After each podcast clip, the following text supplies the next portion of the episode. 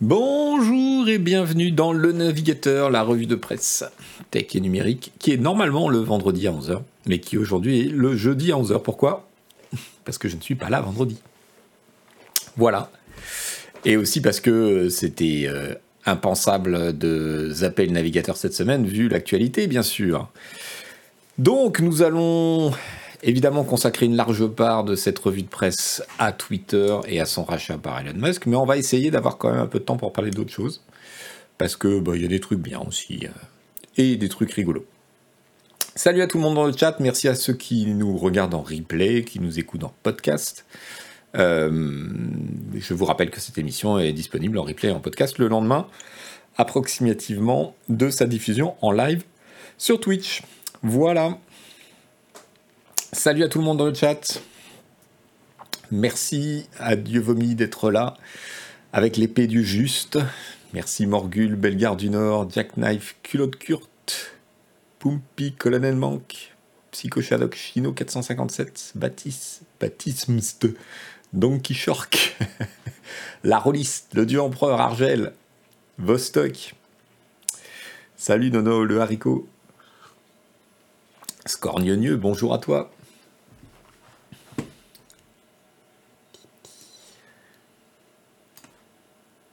Alors, j'arrange un peu mes petits panneaux. Excusez-moi.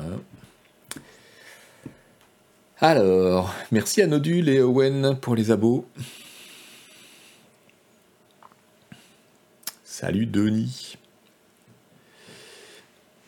Salut Jean-François. Hop. Push push coin coin. Alpha Blue Light. Mr. Leville. El Rigolo, salut. Euh, qu'est-ce que je voulais vous dire? Oui, cette chaîne Twitch, comme vous le savez, ne fonctionne euh, pratiquement que sur vos abonnements. Donc merci à ceux qui s'abonnent pour soutenir euh, la chaîne et permettre à tous les autres de profiter du contenu. Grand merci à vous. De quoi on va causer? Euh, on va causer, on va causer, on va causer. Elon Musk et Twitter, évidemment, on va causer un petit peu du DSA. Euh, oui, c'est ça, du DSA. Vous savez, le Digital Service Act, le truc qui a passé l'Europe là, euh, concernant les plateformes numériques. On va essayer de. Alors, moi, je n'y comprends pas grand chose, je suis comme vous, mais on va essayer de faire ça un peu pour les nuls. C'est super important, ça a beaucoup, beaucoup, beaucoup d'implications, y compris d'ailleurs, on le verra, sur, sur Twitter. On va parler hacker en culotte courte, on va parler saboteur de lignes de fibre optique. on va parler, on va parler de plein d'autres trucs si on a le temps. Voilà, donc il faut qu'on, faut qu'on soit dynamique là aujourd'hui. Extrêmement dynamique. Faut que ça pulse. Salut Lionel de Pigeon. Dark Mireille, bonjour. The Mr. Bubbles, salut, qui est là-dessous. Fatwan, KBT. Cool des attaques de cyber hackers. Ah oui, alors j'ai un, super article qui est en fait un podcast, mais qui est un super article parce qu'il y a une retranscription qui m'a été filée par Denis Denis, merci à lui. Euh, c'est absolument passionnant, c'est très très long donc on, ne va pas y passer 15 ans, mais c'est absolument passionnant, je, suis très impatient de vous filer cette référence. Euh, sur les, multiples petits hacks d'aujourd'hui faits par des ados dans des conditions incroyables. Euh, et puis cette histoire de fibre optique euh, coupée en masse hier, enfin dans la nuit d'avant-hier à hier en France, qui est assez mystérieuse, mais on ne sait pas énormément de choses, on va en parler quand même. Voilà, voilà pour le programme. Salut Edoui PNL. Shittypix, c'est la Russie. C'est peut-être la Russie, c'est pas exclu. Adolfo Ramirez, bonjour. Toi aussi, tu es beau. Euh, alors, euh, qu'est-ce que. Oui, j'ai un petit instant promo auparavant. Euh, vous le savez peut-être, et si vous ne le savez pas, eh bien, je vous l'apprends avec plaisir. Notre hors-série spéciale jeu de plateau, jeu de cartes, jeu de rôle, jeu de rôle de main et de vilain, puisque c'est le sous-titre, est sorti la semaine dernière. Donc euh, voilà, c'est 100 pages sur les jeux de plateau. Vous connaissez le principe du hors-série. Cette année, donc on en fait. D'habitude, c'est en fin d'année pour les cadeaux de Noël, mais comme ça plaît à tout le monde, Et ben on en fait un de plus cette année à l'occasion du Festival international des jeux de Cannes. Euh, qui est un festival spécialisé sur les jeux de plateau, euh, etc., qui, non seulement donne des prix, mais aussi permet de voir euh, la production à venir. c'est l'intérêt d'un salon, quoi. Donc, donc voilà, c'est en vente. Il y a plein de choses dedans, plein de dossiers hyper bien. Il y a des interviews qui sont super intéressantes. Je vous mets le lien, tiens, dans le chat. Hop. Euh, vous pouvez le trouver en kiosque, vous pouvez euh, le commander sur notre boutique. Vous y trouverez donc, outre un dossier spécial sur le festival de Cannes, des interviews de Yann Livingstone, euh, des dossiers. Qu'est-ce qu'il y a d'autre? Plein de trucs. Des nouvelles des jeux de rôle aussi. Un tuto peinture comme d'habitude. Bref, si vous vous intéressez ça, c'est un must-have, comme on dit.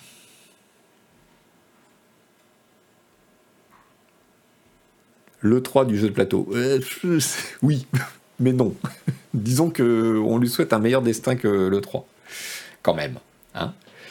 Euh, pour ceux qui se posent la question, euh, la version numérique de ce numéro sera disponible une fois qu'il sera sorti des kiosques, c'est-à-dire aux alentours du 16 juin. Voilà. Si vous voulez euh, l'avoir dans nos applis euh, euh, iOS ou Android, on attend, on essaie de préserver les ventes en kiosque et on attend qu'il soit sorti en kiosque pour le rendre disponible, y compris pour les abonnés du coup. Un Musk Have, un Elon Musk Have, elle rigolo. Tout à fait, c'est ça. Allez Elon Musk s'offre Twitter sur son argent perso pour 44 milliards de dollars, une broutille. Euh, vous le savez, après avoir euh, un peu résisté, après quelques remondissements, oui, tu prends un siège au conseil d'administration, non, finalement je veux pas, tiens, et puis je veux pas, mais en fait je veux tout racheter. Euh, les gens du conseil d'administration de Twitter et Elon Musk sont tombés d'accord pour cette sorte d'OPA hostile, pas si hostile que ça. Et donc, euh, Elon Musk va devenir le proprio, le baron de Twitter, si les choses se mettent en place. 44 milliards, 44 milliards de dollars. Et, tout ça se fait à, une vitesse incroyable, ça fait partie des, mystères de cette histoire. On va en parler. Euh, je vous mets deux articles de référence pour euh, varier les plaisirs et les goûts. celui de Numérama euh, et celui du Monde. Voilà.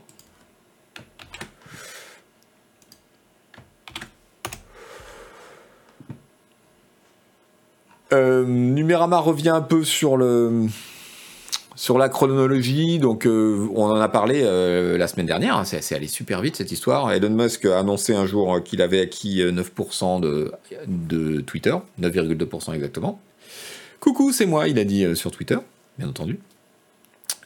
Donc il nous l'a joué un peu à la Bolloré. Euh, ensuite, euh, eh bien, il a dit qu'il voulait pas de siège au conseil d'administration, mais on lui en a proposé un quand même. Et puis finalement, il a refusé pour des raisons pas très claires, mais principalement, visiblement, parce que c'était assorti d'un accord qui le limitait à 15% de la boîte et lui demandait de l'engager à ne pas raconter n'importe quoi sur Twitter, sur le réseau.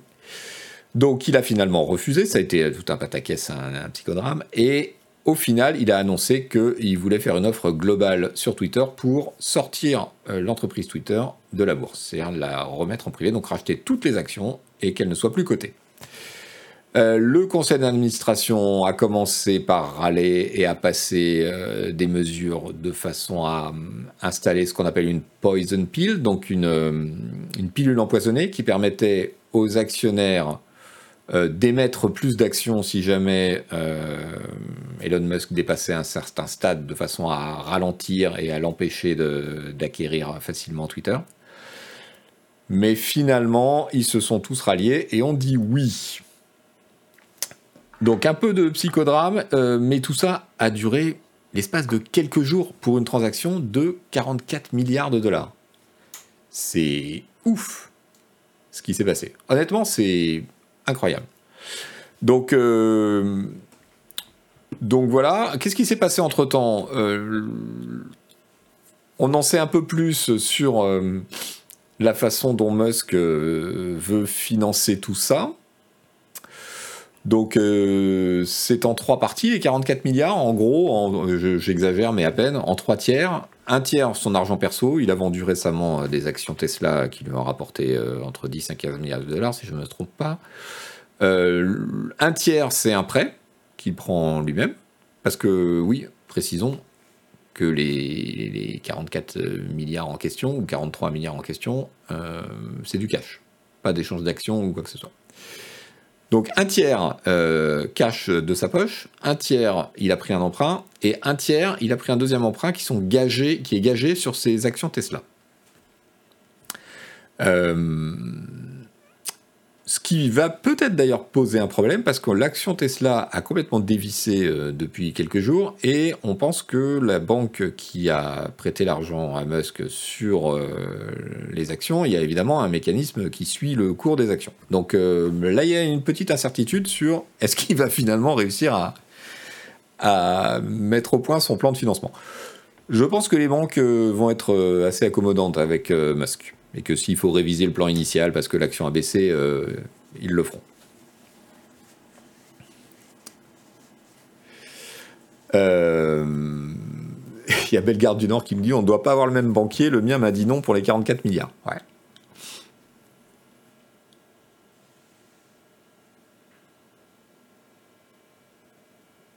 Alors, il y a Republic of Losers qui précise les actions en gage sont indexées seulement à 30%, justement pour se protéger de la baisse de l'action. Euh, oui, oui, c'est pas à 100%, ça c'est sûr, mais euh, ça doit jouer quand même. Bon, ça, ça pose des questions qu'on va envisager. Alors, euh, pour le cadre de cette discussion, vous savez, le navigateur, c'est une revue de presse. Donc, pour, comment dire, mettre en valeur l'importance culturelle euh, technique, politique de Twitter, c'est 215 millions d'utilisateurs actifs euh, par mois, euh, vous allez voir qu'on va beaucoup, beaucoup utiliser dans cette revue de presse eh bien, Twitter et les feeds Twitter et les discussions qui sont nées autour de cette affaire.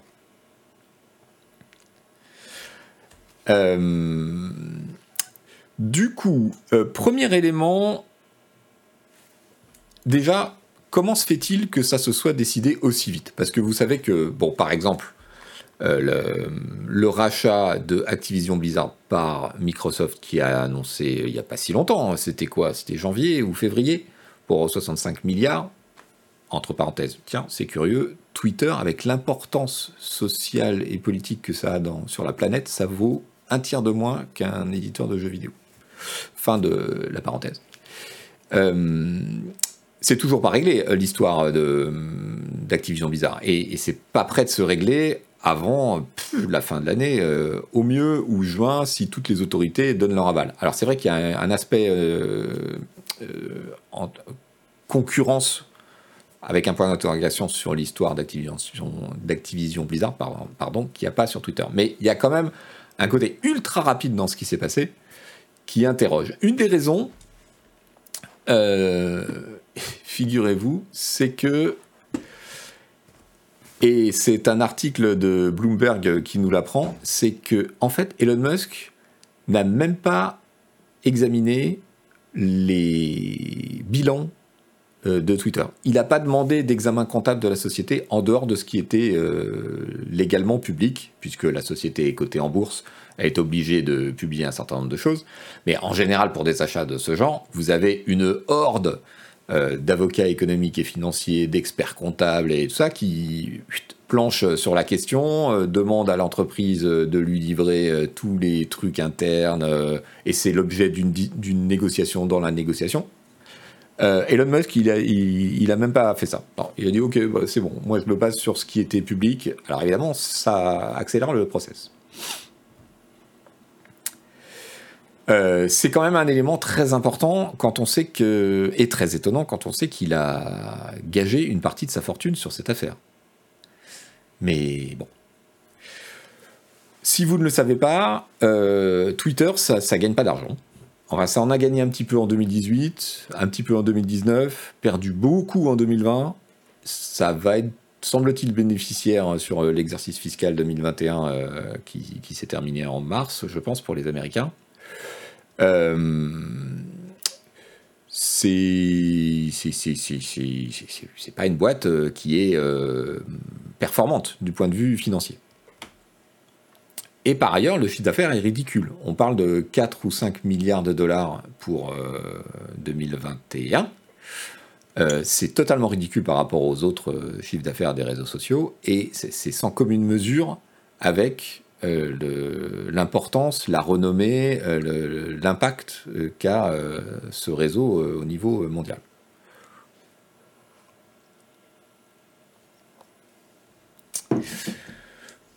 Alors, je vous mets le lien vers les commentaires à l'article de Bloomberg qui explique comment se sont fait les choses à toute vitesse.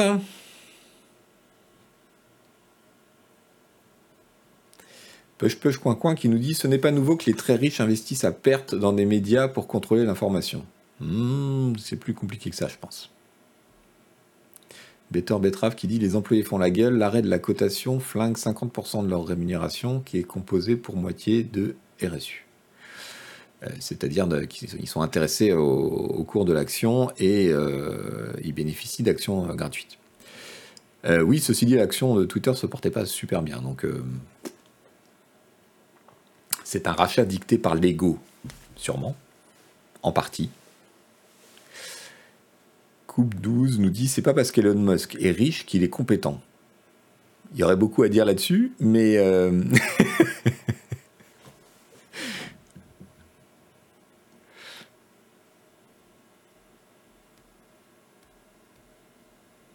Avec sa constellation de satellites de com, il n'essaierait pas de devenir un incontournable de la communication mondiale, hors logique des pays. On ne sait pas.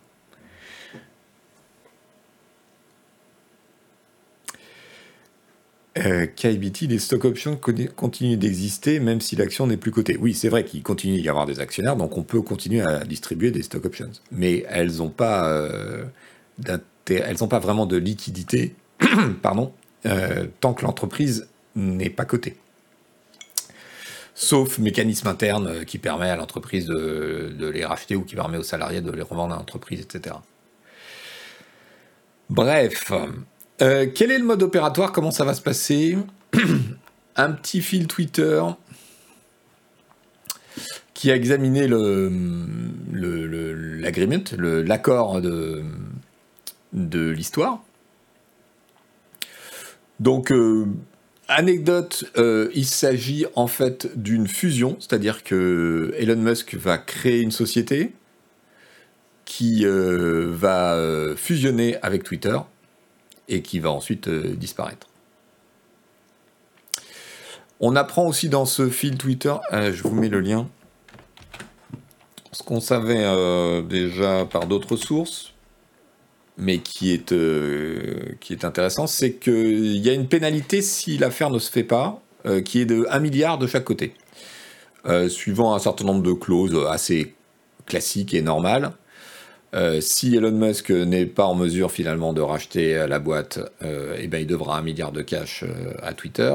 Et inversement, si Twitter trouve un autre acheteur et fait capoter le truc et se vend à quelqu'un d'autre, ils devront un milliard, ou s'il se passe une catastrophe, ils devront un milliard à Elon Musk.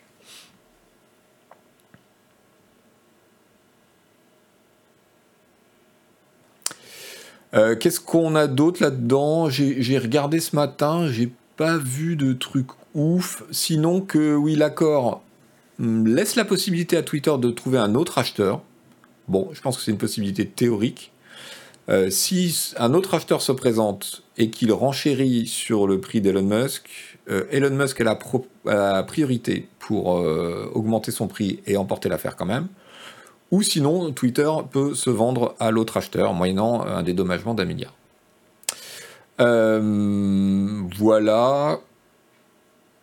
Il euh, n'y a pas de clause Zarbi euh, qui permettent à Elon Musk de se retirer du deal.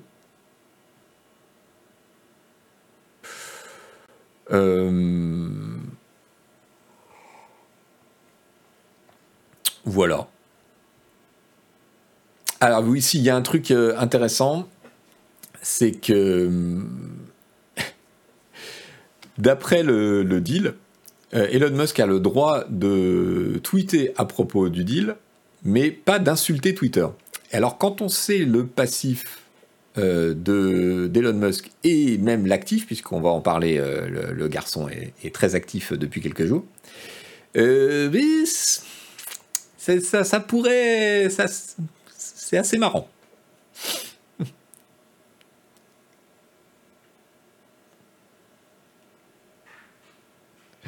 Montag McLegan, c'est tout pour aujourd'hui avec les riches qui jouent avec leur thune, les enfants pour réchauffement climatique. Oui, oui, on peut s'en foutre, hein, mais euh, il se trouve que ça va avoir une importance quand même.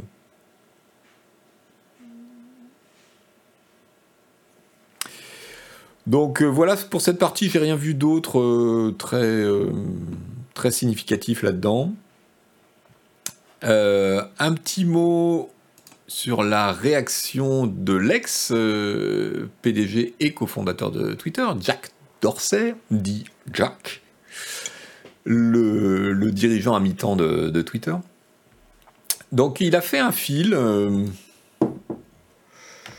que je vous mets, un petit peu ambigu. Alors on sait que Elon Musk et Jack Dorsey s'entendent bien. Euh, j'aime Twitter. Twitter est, ce que nous avons de plus proche d'une conscience globale.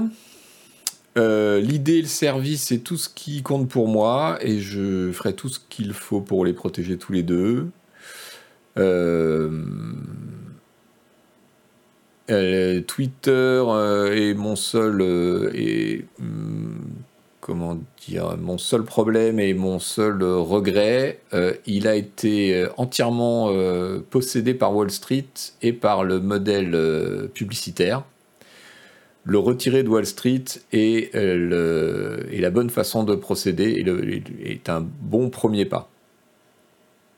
En principe, je ne crois pas que quiconque euh, doive posséder ou diriger Twitter. Euh, Twitter a envie d'être un bien, public au niveau du protocole, pas une société. Blablabla. bla, bla, bla. Euh, Elon, euh, c'est bien, j'y crois, etc., etc.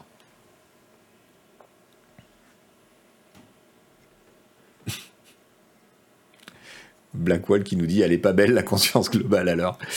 Ouais, ouais. Alors, il euh, y, a deux, trois trucs intéressants là-dedans quand même, en dehors du blabla très Jack Dorsien.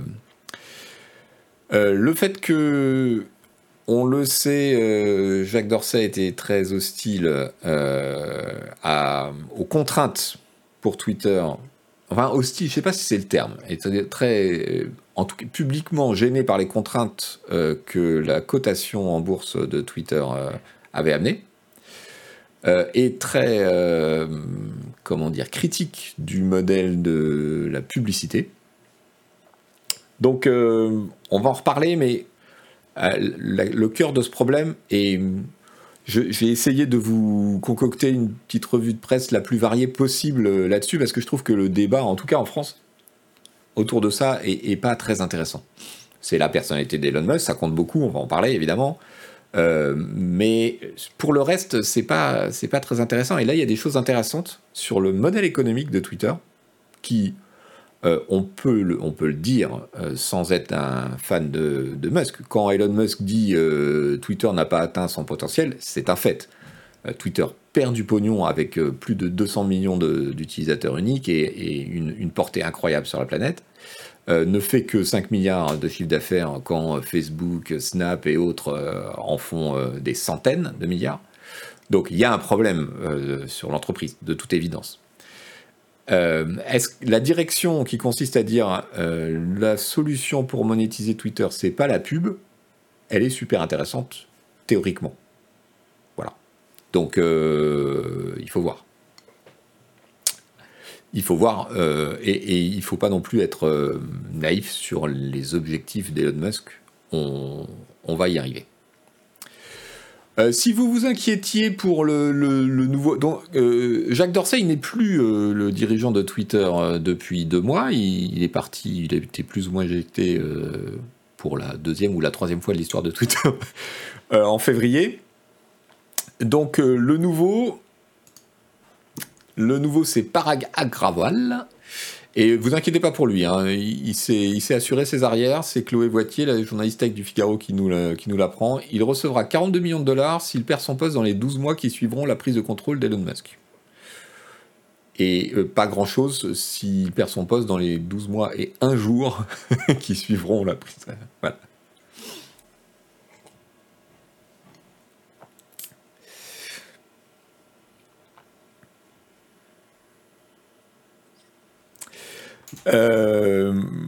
Voilà, alors pour euh, continuer les premiers, euh, les premiers mots d'Elon Musk. les premiers mots d'Elon Musk après l'annonce que le board de Twitter avait accepté son rachat. Merci Xempak pour l'abo, merci Pierre Debéa, merci Nodule. Euh, la liberté de parole euh, et euh, la fondation d'une démocratie qui fonctionne.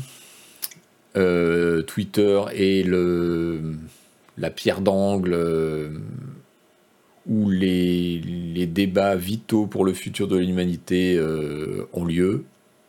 Je ne sais pas ce que ça veut dire. Pas la pierre d'angle, disons l'agora.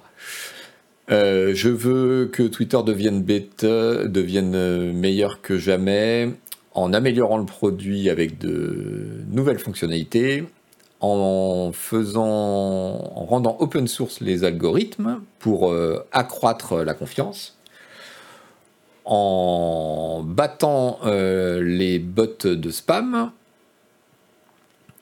et en authentifiant les humains. Euh, Twitter a un potentiel énorme. J'espère euh, travailler avec la société et la communauté des utilisateurs pour le déverrouiller. La pierre angulaire, le Tone Square. Ouais, je sais pas comment. Euh, Tone Square, c'est la, la, place publique, quoi. Agora, c'est ce qui m'est venu en, second, en second essai. bon, bah écoutez, oui, voilà comme je vous le dis, on peut, on peut balayer ça d'une main. Il y, a, il y a deux, trois vérités là-dessus. Il y a juste un truc, on y reviendra, c'est qu'il y a là-dedans des objectifs qui sont notoirement contradictoires les uns aux autres. Euh, quel est l'impact de cette nouvelle? On, C'est quelque chose qui est très débattu en France, aux États-Unis aussi évidemment un petit, euh, un petit point sur, euh, sur l'impact. Je, vous propose un fil de Corotin Célin, qui, vous savez, peut-être est un historien spécialiste euh, des États-Unis.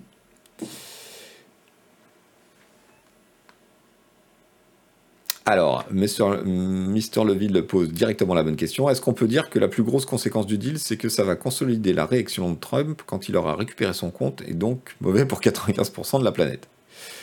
Euh, euh, c'est, ça fait partie des questions. Donc Corentin Célin, qu'est-ce qu'il nous dit? Au vu des sympathies libertariennes de plus en plus affichées par Musk pour Trump, sa montée au capital de Twitter, alors c'était un poste qui date d'avant la, d'avant la truc, euh, peut-être d'une importante décisive à l'amorce du cycle présidentiel US 2022-2024. Et pour la démocratie. Alors pourquoi 2022-2024 Parce qu'il y a d'abord les élections, euh, aux assemblées américaines et ensuite en 2024 la présidentielle. Un Twitter Trump compatible au nom de la liberté d'expression radicale, contrôlé par le grand capitaliste que Musk, peut bouleverser le rapport de force avec Biden et les démocrates en 2024. Imaginez un second capital, vous savez, une, seconde, une seconde émeute du Capitole, dans cette configuration. Et il nous dit, depuis 2020, Musk et Trump, autrefois aux antipodes sur l'écologie, se sont découverts beaucoup en commun. Le covidoscepticisme, le refus de tout État et la défense d'une liberté d'expression absolue sans restriction, dont Twitter doit être le symbole d'après Musk. Alors c'est vrai que le parcours politique euh, affiché de Musk, il est assez euh, parce que au tout début avec Tesla, on était sur un discours radicalement écolo, la voiture électrique, euh, machin. Après, il a construit des fusées. Bon, du point de vue écologique, envoyer des fusées, eh, c'est pas tip top.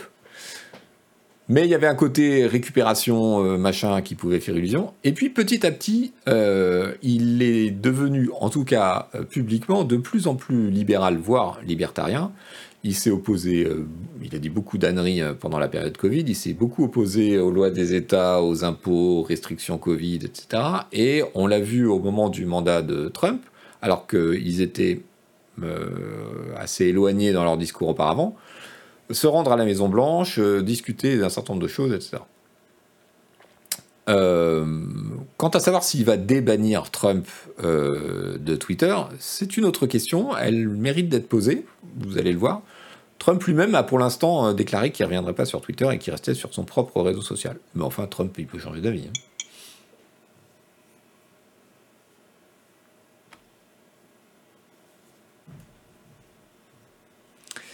le fit ici. Musk est paradoxal car il ne supporte pas la critique. Il a fait censurer des articles, des particuliers. Il y a un article qui détaillait. Oui, oui, on, va en parler.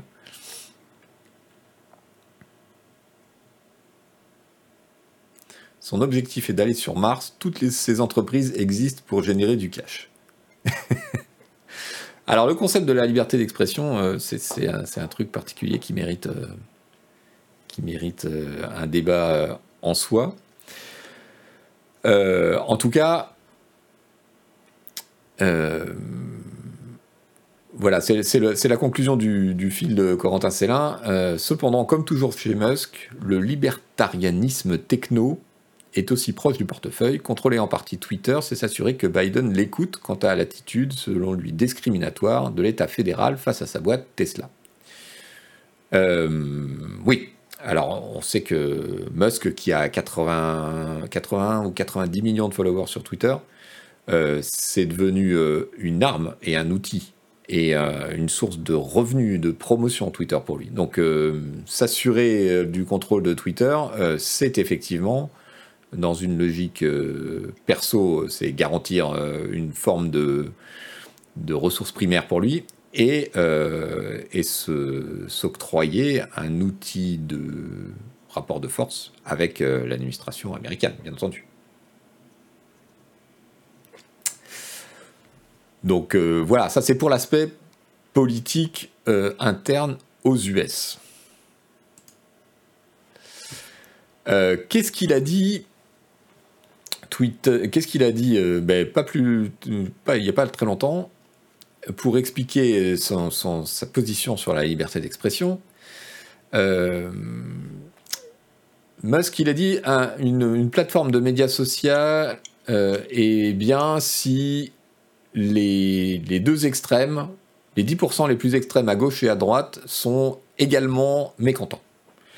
Il a renchéri là-dessus récemment, euh, cette nuit, je crois, en disant que euh, Twitter devait être neutre politiquement et qu'être neutre politiquement, ça voulait dire euh, mettre en rogne aussi bien l'extrême droite que l'extrême gauche.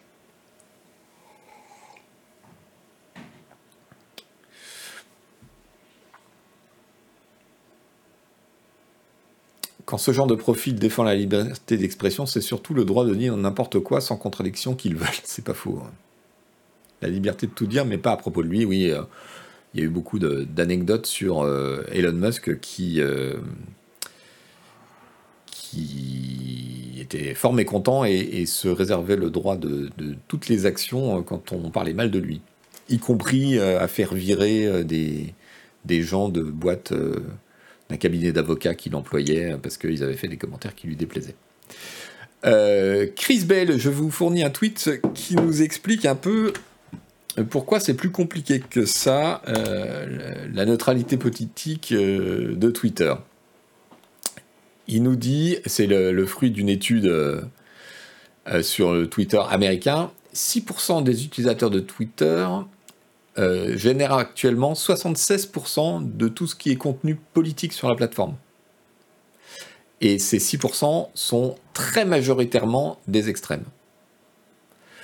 Donc c'est pas si simple en fait. C'est pas euh, juste euh, s'assurer que les minorités euh, à droite et à gauche sont également mécontentes ou, ont, la même part de choses. C'est que c'est le cœur, c'est 76% de ce qui se passe politiquement sur Twitter, ces gens-là. Donc c'est pas juste les franges.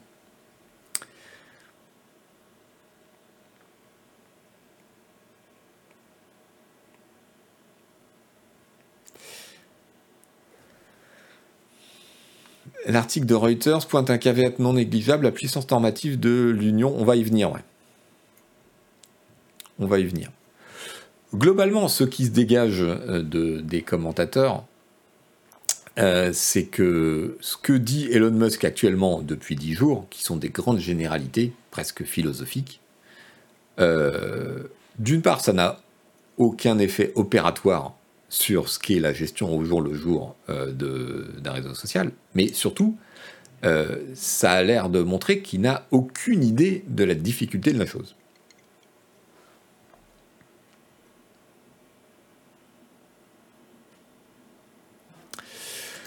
Euh, un article du Monde qui se penche plus spécialement sur cette question. Il est en accès libre.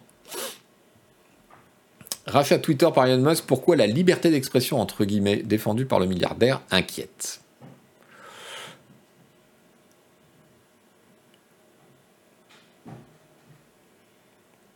Parce que ben, aujourd'hui, la, réalité du discours politique américain, c'est que tous ceux qui se réclament de la liberté d'expression, et, souvent dans sa forme la plus libertaire, la plus totale, euh, sont des gens qui sont plutôt à droite ou à l'extrême droite et qui accuse Twitter d'être gouverné par des gauchistes. Donc l'article du Monde euh, vous détaille un peu les,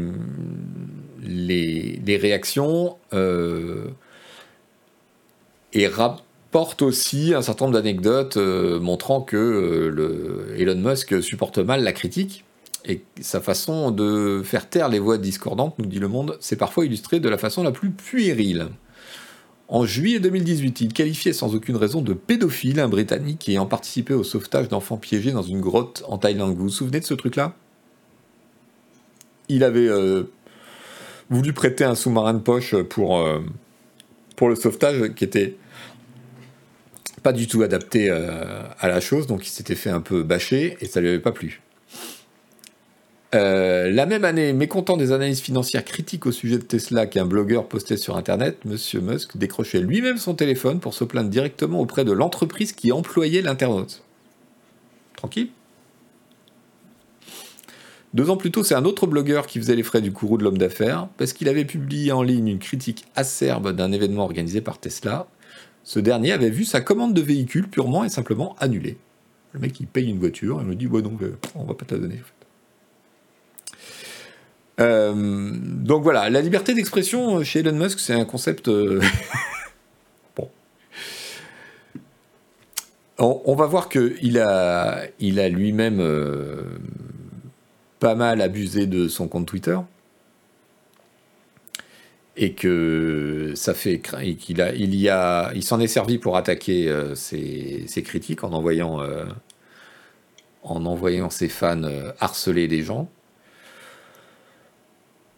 Donc, euh, donc voilà, euh, le point de Le Monde, si vous voulez voir euh, ces trucs-là. Il veut défendre sa liberté d'expression avant tout, c'est pas faux.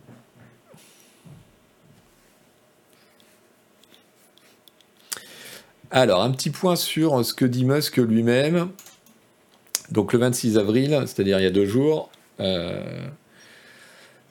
par liberté d'expression, je veux juste euh, dire euh, ceux qui respectent la loi. Je suis contre la censure qui va au-delà de la loi.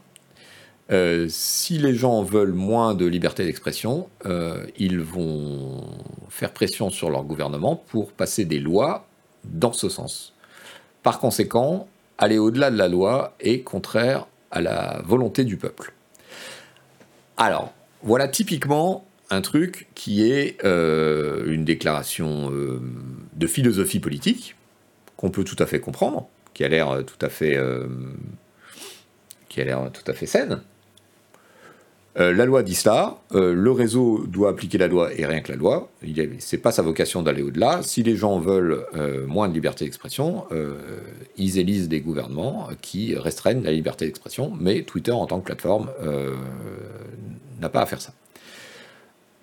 Sauf qu'évidemment, c'est pas si simple. D'abord, on parle de quelle loi? Celle des États-Unis ou celle des centaines d'autres pays dans lesquels Twitter arrive? Et puis ensuite tout le monde sait très bien que sur un réseau, il y a des comportements absolument insupportables qui n'enfreignent aucune loi. Et que si vous ne restreignez pas ces comportements, le réseau est juste infréquentable. Donc, euh, c'est le genre de déclaration qui permet pas vraiment de, de comprendre ce que veut faire euh, Musk.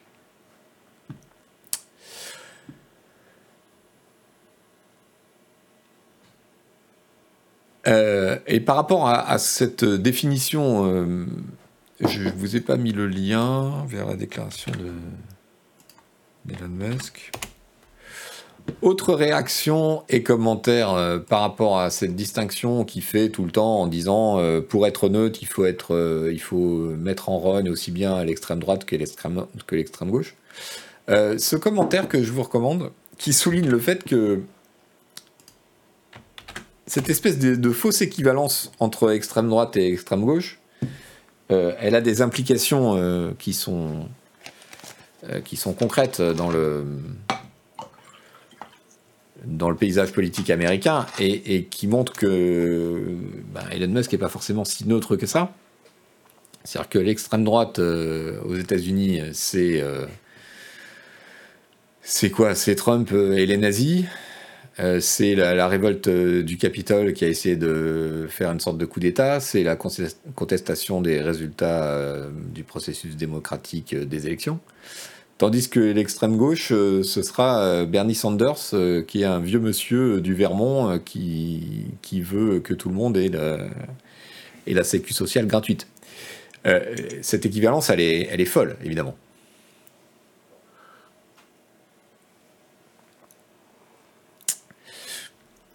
Euh, donc c'est ce genre de propos qui suscite l'inquiétude en fait parce qu'ils sont trop génériques et qui donnent l'impression que Elon Musk n'a rien lu en fait, ne s'est pas documenté sur les problèmes de la, modération euh, d'un réseau social et qui laisse en point d'interrogation le fait de euh, est-ce qu'il va vraiment, est-ce que c'est juste des paroles et que bon voilà, où est-ce qu'il va vraiment mettre ça en application euh, et, ça va être un bordel monstrueux.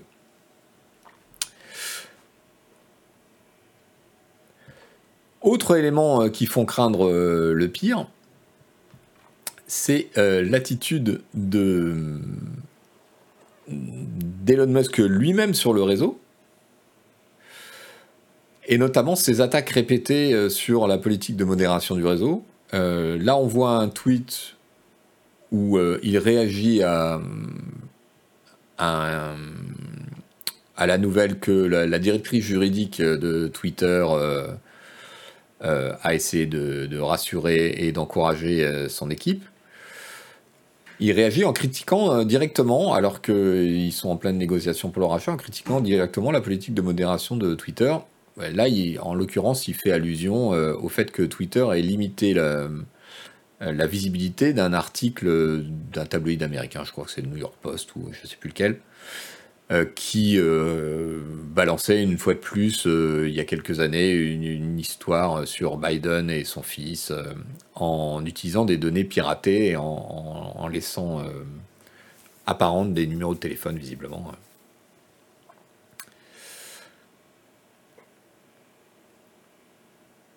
Alors, qu'est-ce que vous avez comme débat dans le chat? Escar il ne pisse pas dans le vent, il fait tout comme Steve Bannon, faire passer les idées de plus en plus dures dans le paysage politique, faire en sorte qu'on puisse en parler au nom de la liberté d'expression. Ensuite, tu te fais passer les gens qui ne pourraient pas en parler comme des victimes. Bon, ça c'est... Ouais.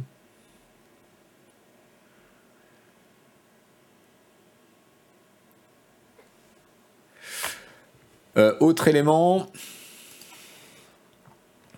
Autre élément, autre élément. Euh, alors, il y a, une. Euh, j'ai raté un truc là.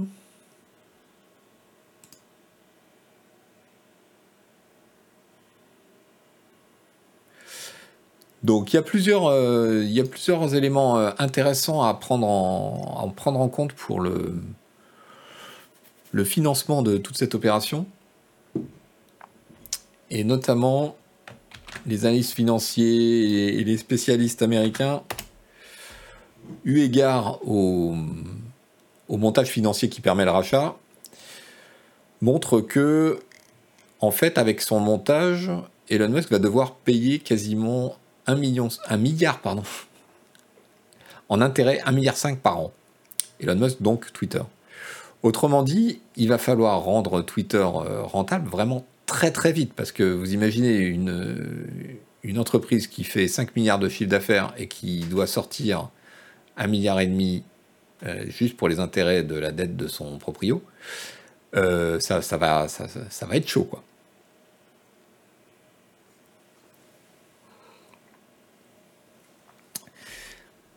Il y a, donc il y a pas mal de points d'interrogation là-dessus sur euh, la, faculté qu'aura et quel est le plan d'Elon Musk, s'il en a un, pour rendre tout ça possible. Euh, une réflexion du, blog de la newsletter The Overspill qui cite un article du Wall Street Journal à propos du modèle économique le Wall Street Journal a interrogé les acteurs de, la publicité, en fait, explique qu'actuellement, 90% euh, des chiffres d'affaires de Twitter, ce sont les pubs. Et on voit que c'est pas très lourd. Euh, que l'offre Twitter Blue, qui, vous savez, c'est une offre de compte premium, euh, machin, ça, ça n'a pas, ça pas fait grand chose pour le moment, même si euh, dans les plans euh, du, patron actuel, euh, ça doit amener la boîte à plus de 7 milliards de chiffre d'affaires en 2023, ce qui semble un peu optimiste.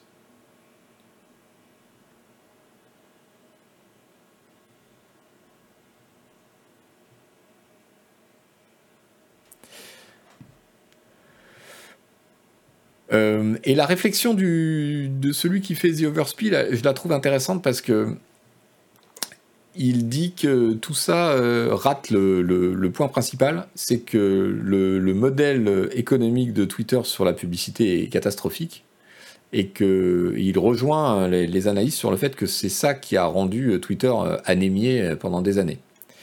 Et il dit il y a tellement d'autres modèles possibles, des abonnements directs, euh, des, euh, comptes euh, sous paywall, de la publicité beaucoup plus ciblée, le fait de pouvoir licencier, c'est-à-dire mettre sous licence, donner accès sous licence à des tweets ou à une partie de, l'activité, et notamment le social graph, c'est-à-dire la, la, base de données de comportement des utilisateurs. Il y a beaucoup, beaucoup, beaucoup de choses à faire, à essayer, ou qui sont possibles. Et moi, j'avais vu euh, plusieurs personnes avant toute cette affaire euh, discuter dans la, j'avais vu, j'avais lu, pardon, discuter au sein de la Silicon Valley d'un autre modèle de ce que pourrait être un modèle, euh, un modèle de réseau social du, du nouveau siècle en fait qui a été un moment ce vers quoi penchait Twitter, euh, et, c'est à ce genre de choses que fait allusion Jacques Dorsey quand il dit que le, protocole de Twitter devrait être ouvert, etc. C'est une, des possibilités, et ce serait pour cela qui sort la société de la bourse, ce serait de faire une différence entre de la même façon que sur un site web, on peut faire la différence entre le back-end, c'est-à-dire la machinerie euh, du site, la façon dont le site ordonne et traite ses données, et le front-end, c'est-à-dire la façon dont on présente un résultat du traitement de ces données à l'utilisateur. Euh, certains disent que ça pourrait être un modèle euh, intéressant pour Twitter de séparer son activité entre les deux et justement, tout ce qui est euh, back-end, data, utilisateur, social graph, qui est la vraie valeur, mais ce qui est aussi la matière première du réseau, de le garder et de le licencier à des boîtes qui voudraient faire leur propre réseau à partir du social graph de Twitter. C'est en ce sens que tu pourrais avoir un Twitter d'extrême droite, un Twitter d'extrême gauche, un Twitter techno, un Twitter euh, automobile, etc.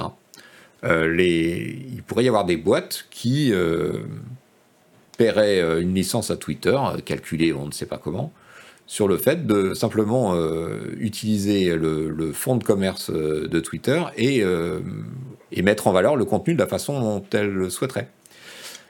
Ce qui aurait l'avantage de déporter la responsabilité du de la modération sur ces boîtes-là. C'est-à-dire que le Twitter data, lui, ne présente pas euh, les, messages et l'activité de la société au public, donc il n'a aucune responsabilité euh, juridique. Ce sont ceux qui euh, font les front-end de tout ça qui auraient la responsabilité de leur propre modération, à eux de faire un Twitter d'extrême droite en modérant tous les commentaires d'extrême gauche, etc., et de se prendre les pains qui vont avec.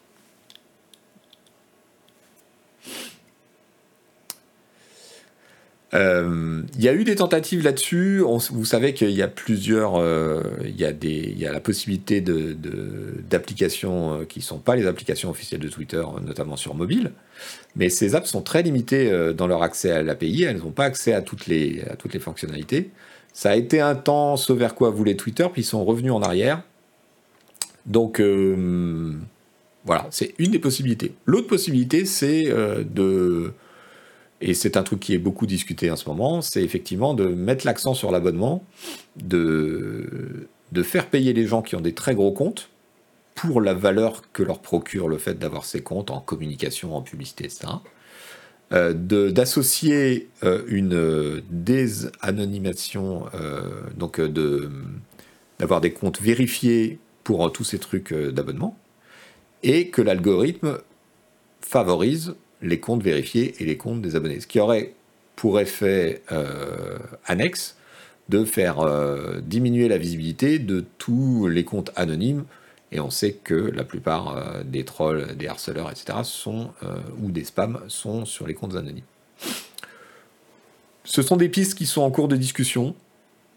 À voir les gens qui ont des millions d'abonnés et qui utilisent Twitter comme un, service de promo et de pub personnel, voire de revenus, puisqu'ils vendent leurs tweets aux annonceurs, euh, seraient certainement prêts euh, à payer pour euh, garder ce service, à condition que ça reste rentable pour eux. Surtout si la portée de leur activité s'améliore par rapport à la masse de Twitter.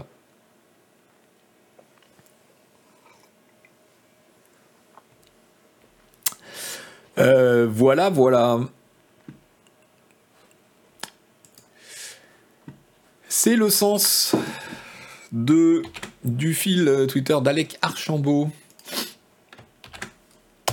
qui a l'avantage d'être en français, euh, et qui nous dit la clé de compréhension, c'est en sortant Twitter de la cote, de la cote euh, en bourse, on se libère de la pression de la monétisation et de la culture de l'engagement qui met en avant les contenus clivants privilégier un autre modèle économique sur abonnement.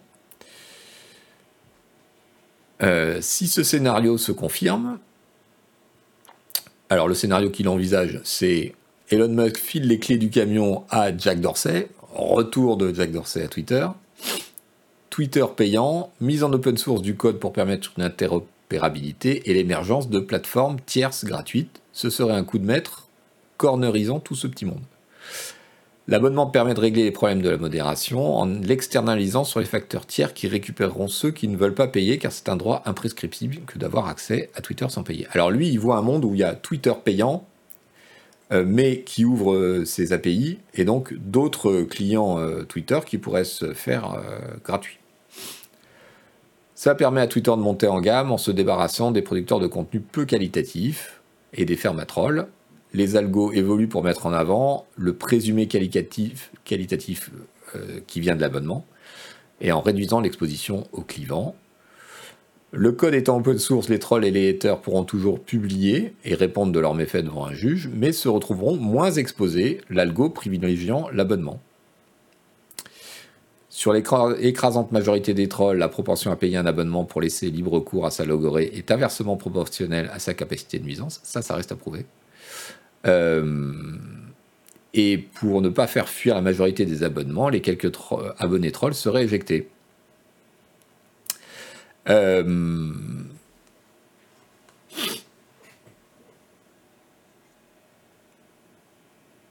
Voilà, Mr. Levy. En gros, Twitter deviendra un fournisseur de contenu et plus une plateforme d'échange, vu qu'il faudra payer pour être entendu. C'est une façon de voir la chose. Je ne sais pas s'ils veulent aller jusque-là. On, le saura euh, que quand on verra. Hein. Mais voilà.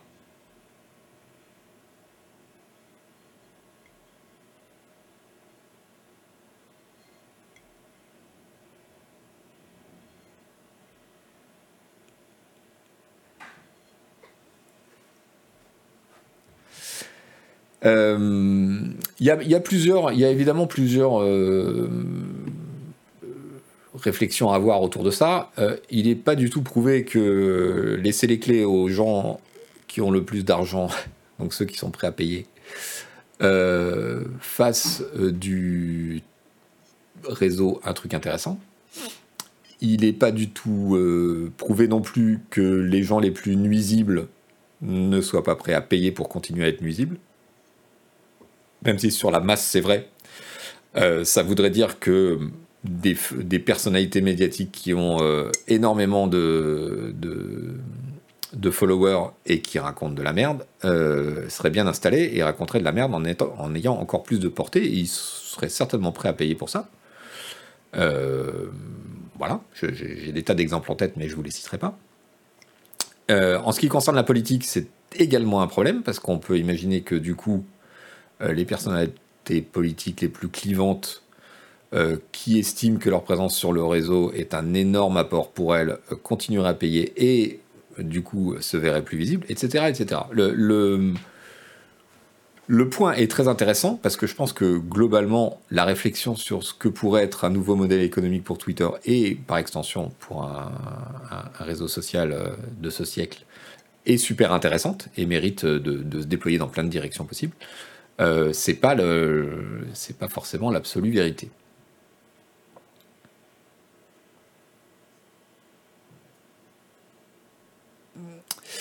Euh, voilà, voilà. Qu'est-ce que j'ai d'autre pour vous? Comme c'est une revue de presse, je vous ai aussi sélectionné quelques articles plus, euh, disons, clivants. Alors, ici, dans Métro, le métro anglais, un article intitulé il n'y a pas de bons milliardaires et Elon Musk n'est pas une exception, euh, qui raconte toutes les frasques d'Elon Musk, qui malgré grands, euh, grandes déclarations, euh, ben, disons qu'elles ne sont pas toujours suivies des faits. Par exemple, le fait que la fin dans le monde pourrait être... Elon Musk avait tweeté que si les Nations Unies euh, mettaient en avant une proposition qui permettrait de résoudre la faim dans le monde avec 6 milliards, euh, ils donneraient l'argent. Évidemment, euh, les Nations Unies l'ont pris au mot et le, programme alimentaire mondial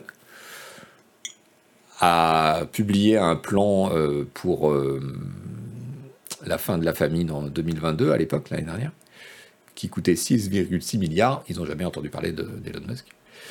Euh, ça, c'est un exemple euh, parmi tant d'autres qui sont cités dans cet article. Jetez-y un œil, c'est en anglais. Jetez-y un œil si vous voulez. Voilà, c'est pour relativiser un peu le, côté euh, grande gueule bienfaiteur de, de Musk. Qu'est-ce que j'ai d'autre à vous proposer? Les frasques d'Elon Musk sur Twitter, c'est aussi ça. Donc ça, c'était le 23 avril où il tweet une photo de Bill Gates à côté d'un emoji d'homme euh, enceint en disant euh, au cas où vous, auriez besoin euh, de, de, débander rapidement. Ok, c'est charmant.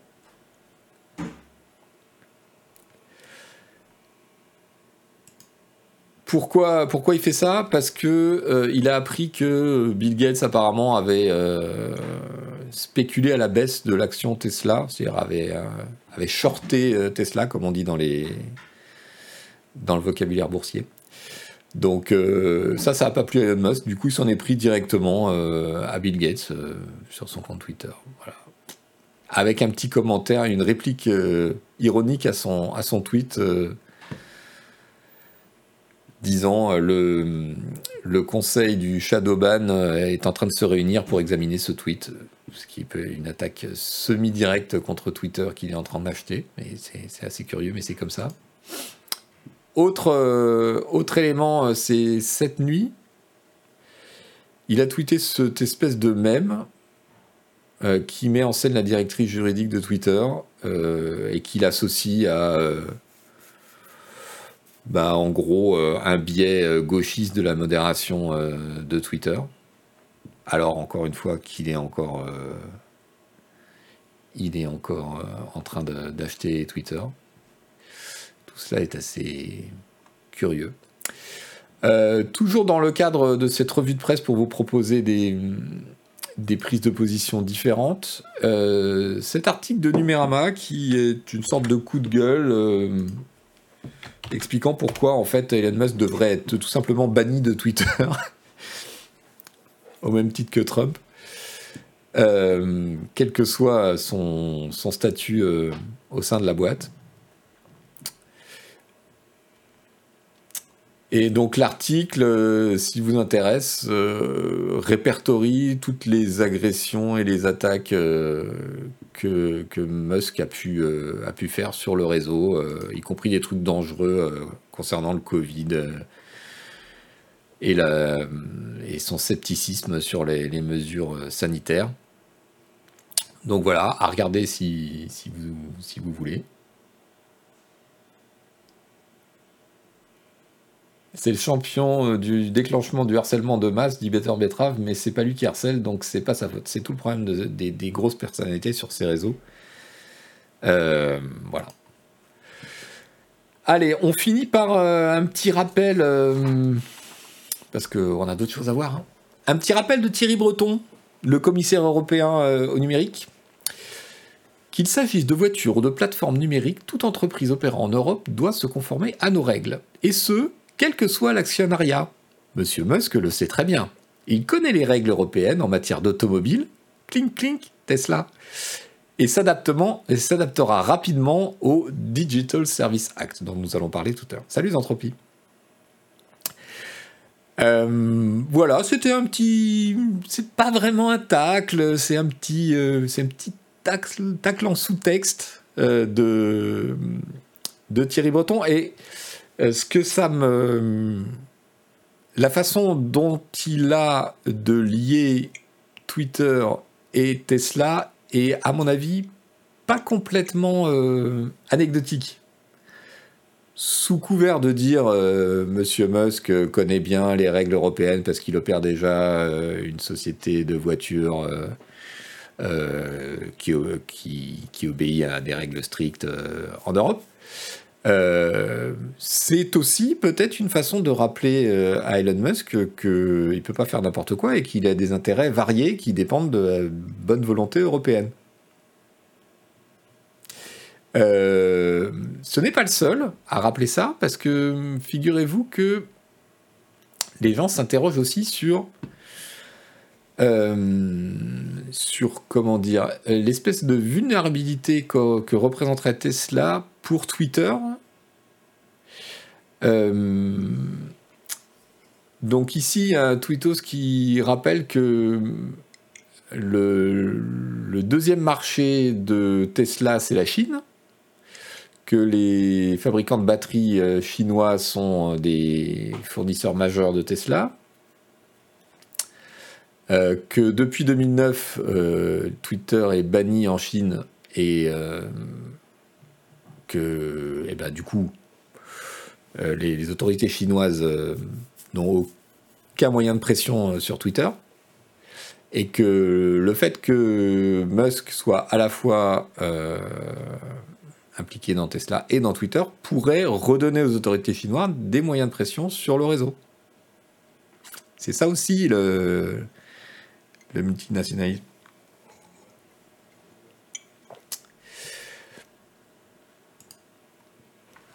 Et ça n'a pas tardé.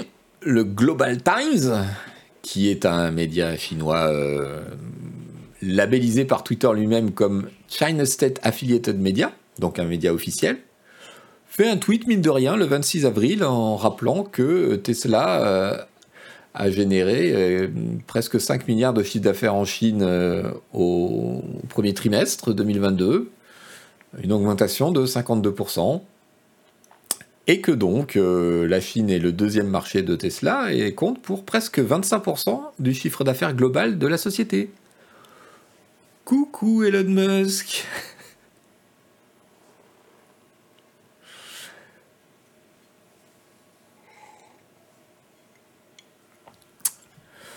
Voilà, euh, j'espère avoir fait un tour euh, de choses que vous n'aviez pas forcément vues ou entendues jusqu'ici sur cette affaire. Je rappelle que euh, le Navigator, c'est juste une revue de presse, euh, pas, une, euh, pas une émission politique.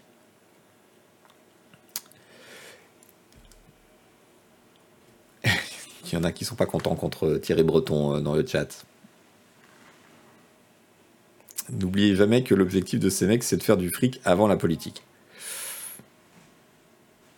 Euh, il y a un autre, il y a un aspect qu'on n'a pas euh, évoqué et qui est très important, c'est dans les projets de Musk, c'est que il pourrait très bien, et c'est certainement ce qui va se produire, retirer Twitter de la bourse pour mieux le réintroduire. Euh, le scénario étant, je paye 44 milliards pour Twitter, je le retire de la bourse, je fais le ménage pendant 2-3 ans, je fais monter la hype comme je sais très très bien le faire sur tous mes projets, et je le réintroduis en bourse dans 3 ans pour 80 ou 90 milliards. Euh, gardez ça en tête aussi. Hein. Le, fait de retirer Twitter de la bourse, euh, ce n'est qu'une étape. C'est une étape pour enlever la pression euh, des investisseurs. C'est une étape pour qu'ils puissent faire absolument ce qu'ils veulent dans la boîte sans avoir à publier des informations comme doivent le faire par obligation les entreprises qui sont cotées. C'est aussi une étape où on peut faire rentrer d'autres investisseurs sur une euh, valorisation, euh, valorisation de la boîte euh, qui est beaucoup moins scrutée que quand elle est cotée, et en leur promettant qu'on va réintroduire en bourse pour 100 ou 150 milliards dans, allez, de 3 à 5 ans. Hein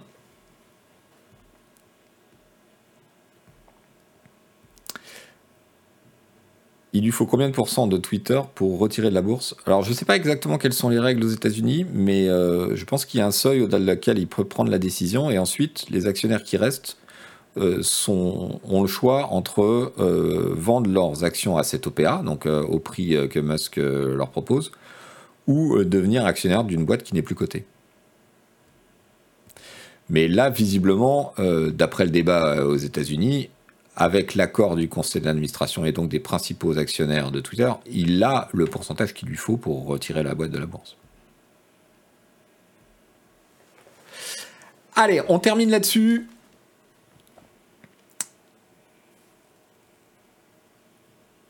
On termine là-dessus et on continue sur Thierry Breton, malgré l'antipathie qui semble susciter chez certains d'entre vous. Et c'est vrai que son passé en tant que dirigeant d'Orange et euh, d'hommes euh, politiques, euh, il y aurait beaucoup de choses à y dire. Mais en l'occurrence, il est commissaire européen au numérique et il vient de passer le Digital Service Act. Qu'est-ce que c'est? Je vous propose ce, ce tweet.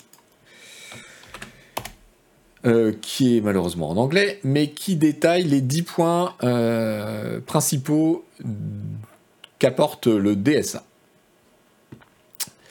Euh, le DSA harmonise euh, les obligations des plateformes. Il harmonise aussi euh, la lutte contre les contenus illégaux. Il protège les droits et notamment le pluralisme dans les, dans les modérations avec des règles publiques. etc., etc. Bon, moi, je vous, je vous laisse en anglais, donc j'insiste pas. Euh, je vous propose en français l'analyse de Chloé Boitier.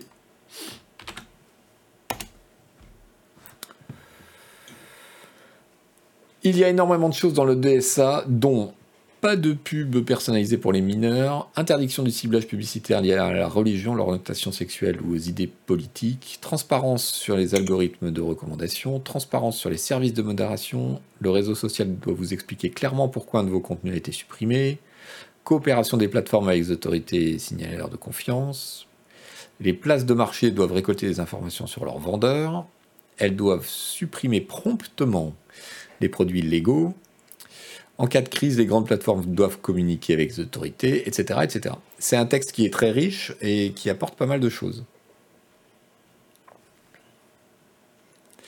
Ah oui, on n'en a pas parlé, mais euh, quand je vous disais que dans, le programme d'Elon Musk, il y avait des choses qui étaient contradictoires entre elles, une, d'entre elles, puisque je vois que Texigno dans le chat parle des transparences des algorithmes, on ne peut pas à la fois rendre les algorithmes transparents et lutter efficacement contre les bots. Euh, on peut, mais c'est vachement plus compliqué. C'est-à-dire que si vous rendez les règles publiques, euh, les gens qui font du spam et des bots, euh, pour eux, c'est beaucoup plus facile de, contourner vos protections. Donc euh, il y, a une contradiction, il y a une tension entre ces deux objectifs. C'est l'acronyme de quoi? DSA Digital Service Act. ça doit être mis en place quand tout ça? Alors ça va être voté, ça doit être mis en place au plus tard dans les 15 mois du vote et au plus tard euh, fin de, 1er euh, janvier 2024, je crois, un truc comme ça, Dieu vomi. C'est ça la règle européenne. Euh, mais là, tout le monde est d'accord, donc ça va aller vite, je pense.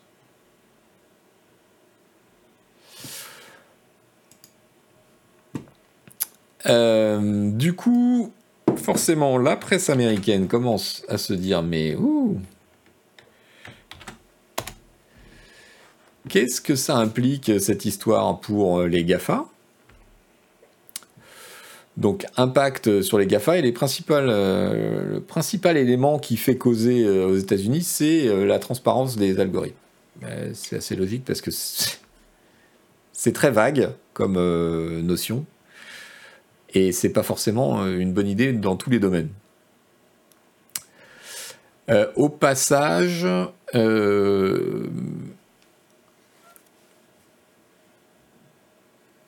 Euh, la différence entre. On, a parlé déjà du DMA, le Digital Market Act. Et, il ne faut pas confondre DSA et DMA. DSA, c'est des règles de comportement pour les plateformes. Euh, DMA, c'est euh, un ensemble de règles pour la concurrence. Et ça concerne que les plateformes qui ont, je ne sais plus combien de, de d'affaires en Europe. Donc, deux choses. le sujet est un peu le même, mais ce sont deux choses différentes. Le DSA, c'est vraiment sur le droit des utilisateurs et la façon dont doivent fonctionner les plateformes. Le DMA, c'est les obligations euh, de respect de la concurrence des entreprises si elles veulent être actives dans la scène européenne. Salut Perco79. Voilà, voilà. Bon, je sais que c'est pas hyper passionnant, DMA, DSA, mais en fait c'est super important. Et j'essaie de, de, Voilà. Euh, le pop-up pour les cookies, c'est le RGPD, ça date d'avant, ça, c'est il y a quelques années. Euh, au passage, j'ai repéré un article qui m'a bien fait marrer, euh, parce que... Donc vous voyez, là, tout le monde s'interroge sur ce que vont faire les GAFA. et ben, les GAFA aussi s'interrogent, et il y a un article de Valls qui est assez rigolo, qui dit en gros... Facebook est bien emmerdé pour euh, savoir comment il va respecter les nouvelles règles européennes, pour une raison toute simple, c'est qu'en réalité, il n'a pas idée lui-même de ce qu'il fait de vos données. Facebook ne sait pas ce qu'il fait avec vos données, ni où elles vont. Euh, c'est l'article de, de, Motherboard, donc la verticale techno de Vice, qui s'appuie sur des, documents euh, leakés où les ingénieurs de Facebook euh, expliquent en termes polis que nous n'avons pas le niveau de contrôle adéquat et euh, la faculté d'expliquer euh, exactement comment notre système utilise les datas. C'est un truc de fou.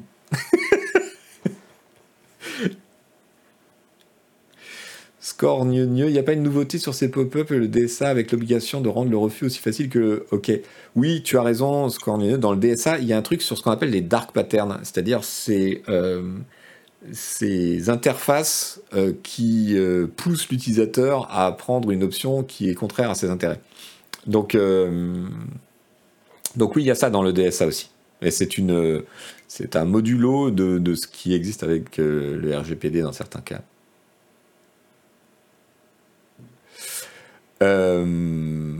Voilà, donc lisez, lisez ce truc de, de Vice, c'est assez concernant évidemment, mais c'est assez drôle aussi d'une certaine manière. Parce que vous savez que face euh, aux entreprises géantes ou même au, mouvement politique, ou à toute situation d'ailleurs, il faut jamais sous-estimer euh, l'importance de la pure et simple incompétence dans les problèmes. Voilà, voilà. Allez, on va parler de trucs rigolos. Des NFT Ouais Des NFT Ah bah zut j'ai perdu mon tweet. Euh, plush. Vous savez ce que c'est, Plush? Allez, dans le chat, vous êtes encore bloqué sur euh, Breton et. Eh bien, Plush, figurez-vous que c'est un nouveau. J'allais dire une nouvelle arnaque. Non, pas une nouvelle arnaque. Un nouveau euh, système de NFT un nouveau système de, de, NST, de NFT avec euh, voilà, c'est un projet de film d'animation à partir de nounours. Euh... Je sais pas comment les qualifier. Je vous laisse. c'est des MST, ouais, c'est ça. Des NFT. Euh, voilà, vous, avez eu le board Yacht Club qui déclinait des, des dessins de chimpanzés, euh, ben voilà, là maintenant vous déclinez des peluches et vous en faites un film d'animation, vous vendez 50 euh, 000 de ces NFT pour financer le truc et chaque possesseur de ces images est censé être coproducteur du film et donc recevoir une partie des bénéfices si bénéfice il y a. Donc là, on a deux niveaux de comment dirais-je de comportement des enfers. D'abord le, fait de vendre euh, une NFT, évidemment. ça c'est comportement des enfers devenu euh, standard. Et puis un vieux comportement des enfers un petit peu euh, passé de mode, qui consiste à promettre des, moyennant un financement initial, une part des bénéfices sur une entreprise dont on ne maîtrise rien. Voilà. 50 000 NFT mis en vente à 1250 euros chacun, exactement. Donc là où c'est euh, marrant, entre guillemets, c'est que du coup, pour ce projet, ils ont, ils ont recruté d'ores et déjà euh, tout plein de gens, des acteurs, des influenceurs, à qui euh, on, fait faire des voix off. Voici Kev Adams, qui pose avec un t-shirt avec un nounours.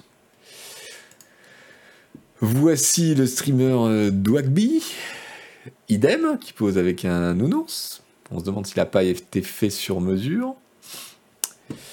Euh, la chanteuse comédienne Camille Lelouch, qui montre aussi euh, nounours. Alpha Blue Light, je crois qu'il faut lâcher l'affaire sur Tesla et tout dans le chat. On a changé de sujet, on passe sur autre chose. Euh, donc voilà, le, principe du truc, vous l'avez compris, c'est que on va monter cette espèce d'opération euh, NFT. Je, vous conseille de lire l'article du Parisien euh, pour savoir qui s'occupe de ça. Euh, c'est chelou à mort. On recrute des influenceurs qui vont donc mobiliser leur communauté autour de ce, projet, sous prétexte qu'ils font une voix, etc sans jamais préciser, vous voyez ces tweets, on ne sait pas s'ils sont partie prenante. Est-ce que euh, Kev Adams, euh, il a reçu la NFT de cet ours qu'il a sur son t-shirt Vous pensez? Moi, je pense. Qu'il a reçu, il a, vous croyez qu'il a payé 1250 euros? Hmm, Moi, je suis pas sûr. Euh, idem pour Camille Lelouch. Est-ce qu'on voit apparaître le fait que c'est affilié, que c'est publicitaire, que c'est intéressé financièrement, ce genre de communication? Nulle part. Donc voilà, c'est j'ai envie de dire, c'est le, la routine hein, maintenant pour les NFT.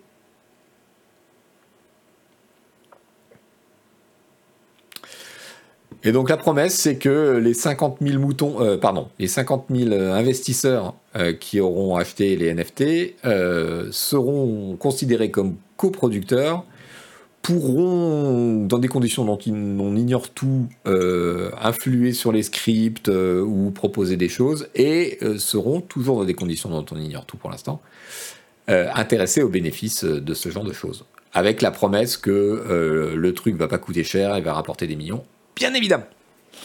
Et que donc euh, le fait d'avoir ces nounours à NFT, bah, ça fait que vous pouvez être un, les premiers investisseurs, et puis ensuite, euh, si c'est une série et qu'elle est déclinée, vous pouvez revendre votre investissement à quelqu'un qui achètera du même coup euh, les droits de participer dans cette affaire.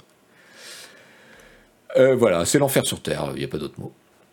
heureusement, il y a une justice. Alors par exemple, on a appris cette semaine que les gars du Board Yacht Club, donc les, stars hein, des NFT, se sont fait pirater euh, leur compte Instagram, comme des teubés. Et, euh, et, que les pirates ont profité pour balancer sur ce compte des, faux, des fausses annonces, etc. Et, là, c'est là que c'est beaucoup moins drôle. Euh, c'est que du coup, ils ont arnaqué des gens qui, qui, suivaient le compte Insta et qui étaient persuadés de, de profiter de, d'émissions euh, exclusives de NFT du board Ape Yacht Club à l'époque. Euh, voilà, voilà.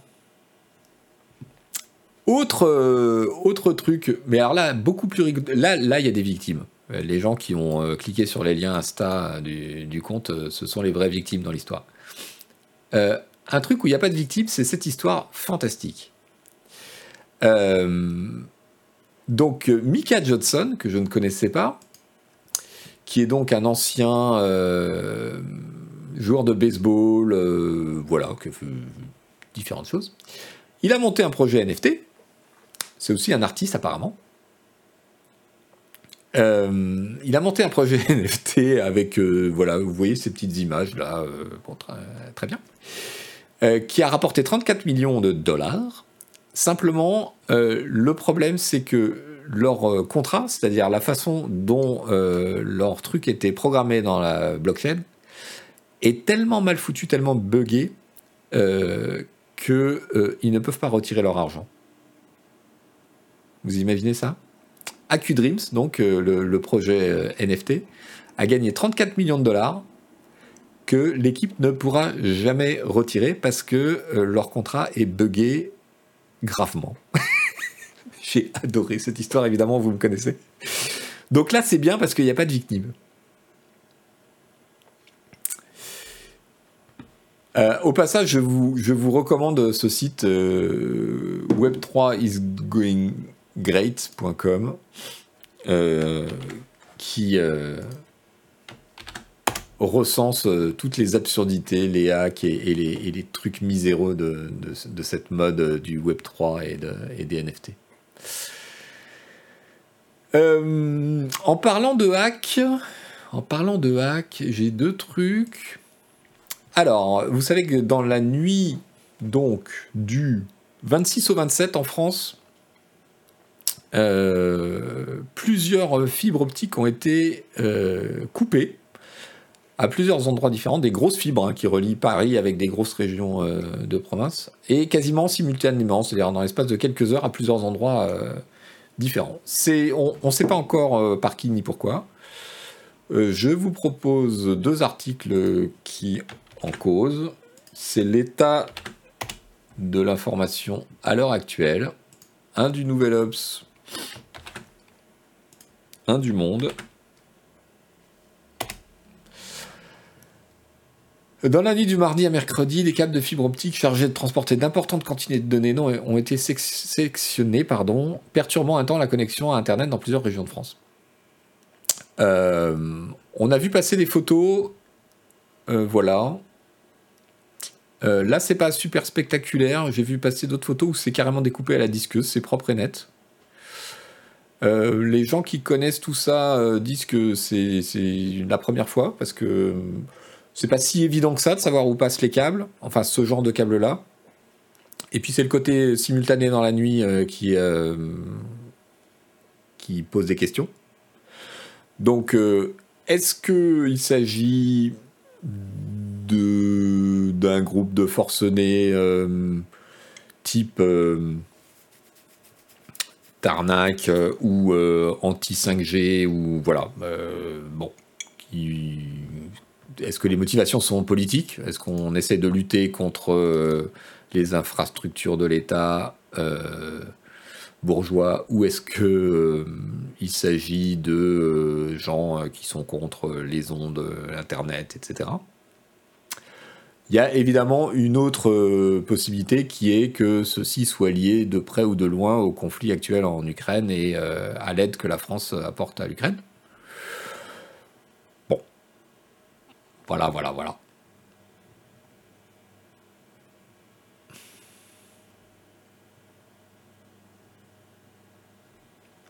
Euh, le bon côté de la chose, c'est que le réseau a montré une certaine résilience. Ça concerne plusieurs. Euh, c'est le réseau de plusieurs entreprises différentes, donc c'est pas euh, localisé chez un fournisseur. pour l'instant, on ne sait rien, hein, donc voilà. Je disais que ça a montré une certaine résilience puisque les, les, coupures ont été contournées assez rapidement grâce à une mobilisation des équipes euh, spécialisées euh, toute la nuit et une partie de la journée. Ça n'a pas duré euh, hyper longtemps.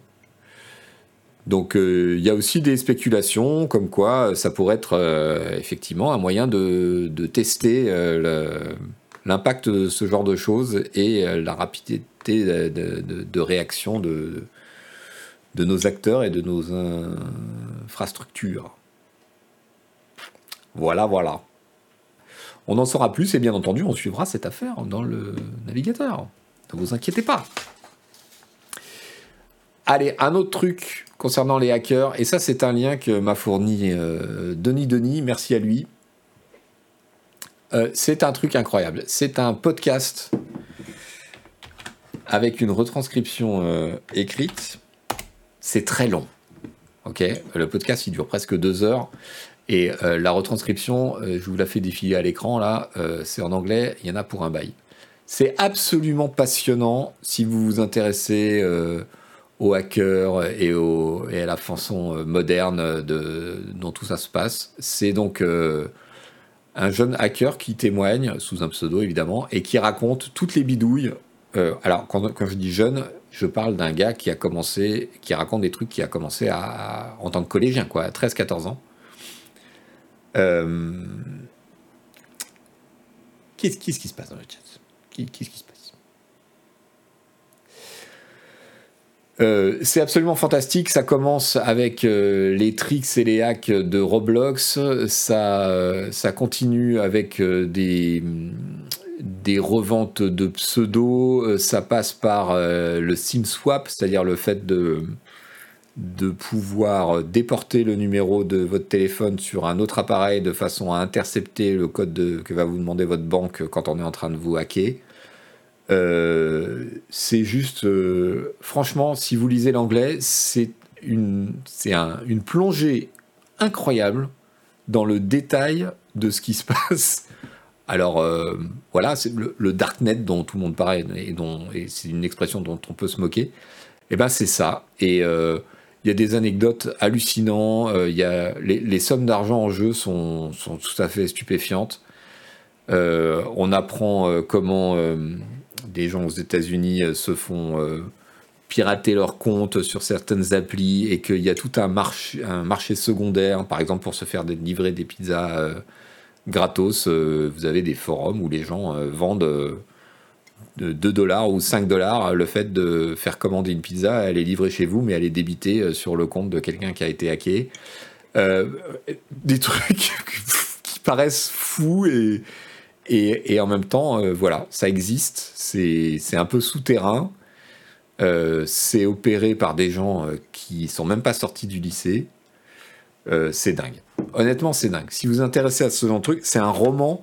On pourrait faire un roman, un film ou une série presque à partir de chaque paragraphe, tellement euh, les détails euh, sont, euh, sont, sont, fous. je vous le recommande extrêmement chaudement. Et comme il est déjà 12h30, je ne vais pas plus rentrer dans le, dans le détail, sinon que euh, voilà, il y a des anecdotes euh, absolument superbes. Euh, un truc qui est beaucoup moins marrant, qui est chez NBC News, que je vous recommande aussi, si vous n'êtes pas trop... Ah oui, l'histoire des 10 000 boîtes, demande Denis Denis. Donc en gros, le, témoin là qui raconte comment il a débuté dans cette affaire. Alors ce qui est extrêmement important de savoir, c'est que bon, tout ça se, parle, se passe dans des petites communautés, sur des forums un peu, euh, voilà, un peu peu connus et un peu planqués, et que les gens entre eux dans ces communautés sont des chiens. C'est-à-dire que euh, il n'y a pas pire euh, danger pour les hackers que les autres hackers eux-mêmes. Ils, ils passent leur temps à s'arnaquer les uns les autres, c'est un truc de malade. Et donc euh, le, collégien à l'époque raconte que bah, il était dans cette affaire. Euh, il a été imprudent à un moment euh, dans une opération qu'il a faite pour gagner des sous. Et un des membres d'un forum qui fréquentait l'a doxé, c'est-à-dire a, trouvé sa véritable identité et l'a fait chanter. Et ça lui est arrivé plusieurs fois. Il raconte que c'est totalement euh, commun, que voilà, ils se font euh, maître chanteur les uns avec les autres. Euh, et donc le faisait chanter en lui demandant de filer 500 dollars, sinon il allait révéler toutes, toutes, les saloperies qu'il avait faites à son père, à son machin. On parle de gens qui ont 13 ou 14 ans. Et comme il payait pas, en disant qu'il n'avait pas les moyens, etc., le mec a commencé à augmenter la pression et il a commencé par faire livrer chez lui des trucs. Alors c'est un système de, la poste américaine. Apparemment, on peut se, faire livrer chez soi pour le simple prix du coût postal des, euh, cartons, des enveloppes de, de plis urgents. Si vous voulez euh, envoyer des plis urgents, vous avez un site de la poste américaine qui vous envoie des cartons de façon à pouvoir utiliser euh, le, système de plus urgent. Et ça, ça coûte juste le fait de l'envoyer. Vous ne payez pas le carton parce que vous êtes censé l'utiliser après pour euh, payer un pli. Euh. Et donc le mec a d'abord envoyé un, a commandé donc à la victime, à l'adresse de la victime, un carton histoire de montrer qu'il plaisantait pas, qu'il connaissait vraiment son adresse et qu'il allait passer à l'acte. le témoin raconte que bah il a, il a pas cédé. Et donc quelques temps après, il a reçu non pas un carton, mais 10 000 cartons dans son jardin. C'est-à-dire qu'il est rentré du collège à midi et il a trouvé son jardin encombré de cartons de plis postales. Pour que son père ne le découvre pas euh, en rentrant du boulot, il, a été euh, déménagé tous ses cartons euh, à pied dans la campagne, plus loin, au bord d'une rivière, un peu plus loin du lotissement, quoi. et il a toujours pas voulu payer, donc ça s'est reproduit. Il en a re-reçu 10 000 plein de jardins. Donc il a refait la manœuvre, sauf que évidemment il y avait son nom sur tous ces cartons, et donc il y a quelqu'un qui a fini par tomber sur ces cartons au bord de la rivière machin et venir à sa maison dire mais c'est quoi ce bordel? Pourquoi il y a 20 000 cartons euh, sur la berge de la rivière de notre lotissement, euh, etc. Euh, voilà, Gia 366 dit série HBO ou Netflix, si on n'en parle plus, c'est exactement ça. Le, le, truc, il y a vraiment de quoi faire un Mister Robot, mais mais chez les ados, euh, chez les ados flingués du darknet. Donc euh, à lire, à lire absolument. Euh, ce, cet article-là que vous voyez s'afficher, ça n'a rien à voir. C'est un article extrêmement intéressant et très déprimant, je vous préviens, sur les relations ultra malsaines euh, qui commence à exister entre euh, l'industrie, parce que c'est bien le nom qu'il faut lui donner, de la chirurgie esthétique, et euh, les jeunes influenceuses. influenceuses parce que c'est elles qui sont les, les principales visées. Et comment il y a une espèce de boucle horrible sur le. Comment dire l'imposition de critères de beauté euh, à travers les médias sociaux, ça on le sait depuis euh, des années, mais donc euh, ces jeunes femmes s'imposent de la chirurgie pour respecter des critères qui sont courants dans les réseaux sociaux et augmenter leur audience. Et du coup, se met en place une boucle des enfers où euh, les cliniques et les chirurgiens euh, esthétiques font des rabais à ces influenceuses, voire leurs offres euh, des opérations, et donc les poussent à de plus en plus d'opérations, moyennant des posts ou, des, ou des pubs purs et simples pour leur service. Et donc, influence en retour l'audience de ces jeunes femmes qui cherchent à leur ressembler et qui vont elles aussi passer par la chirurgie esthétique, etc. C'est horrible, c'est horrible.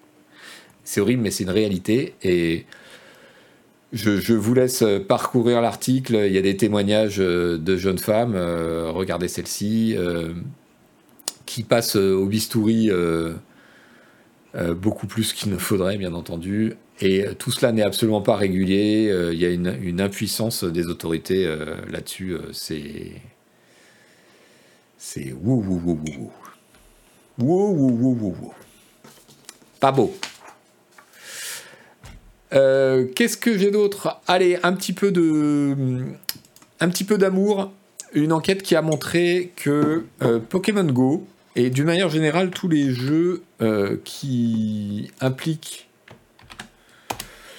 de sortir de chez soi, vous savez, les jeux en, en, réalité augmentée, etc.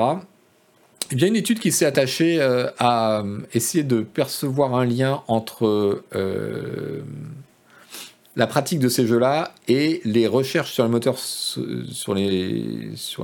de recherche euh, concernant la dépression. Donc voilà. Et ils ont montré que eh bien, quand on jouait à ces jeux-là, on faisait moins de recherches sur les termes liés à la dépression. Donc que c'était bon pour le moral le jeu vidéo qui vous fait sortir, qui vous fait rencontrer des gens.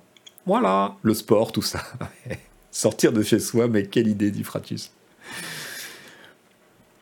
Un petit peu moins fun, un scoop de Bloomberg par Cecilia D'Anastasio euh, qui explique que euh, au sein de Twitch, on serait en train euh, de réfléchir à des changements importants sur la façon dont euh, les euh, streamers sont rémunérés. tout ça dans une logique où Twitch essaye de maximiser la rentabilité.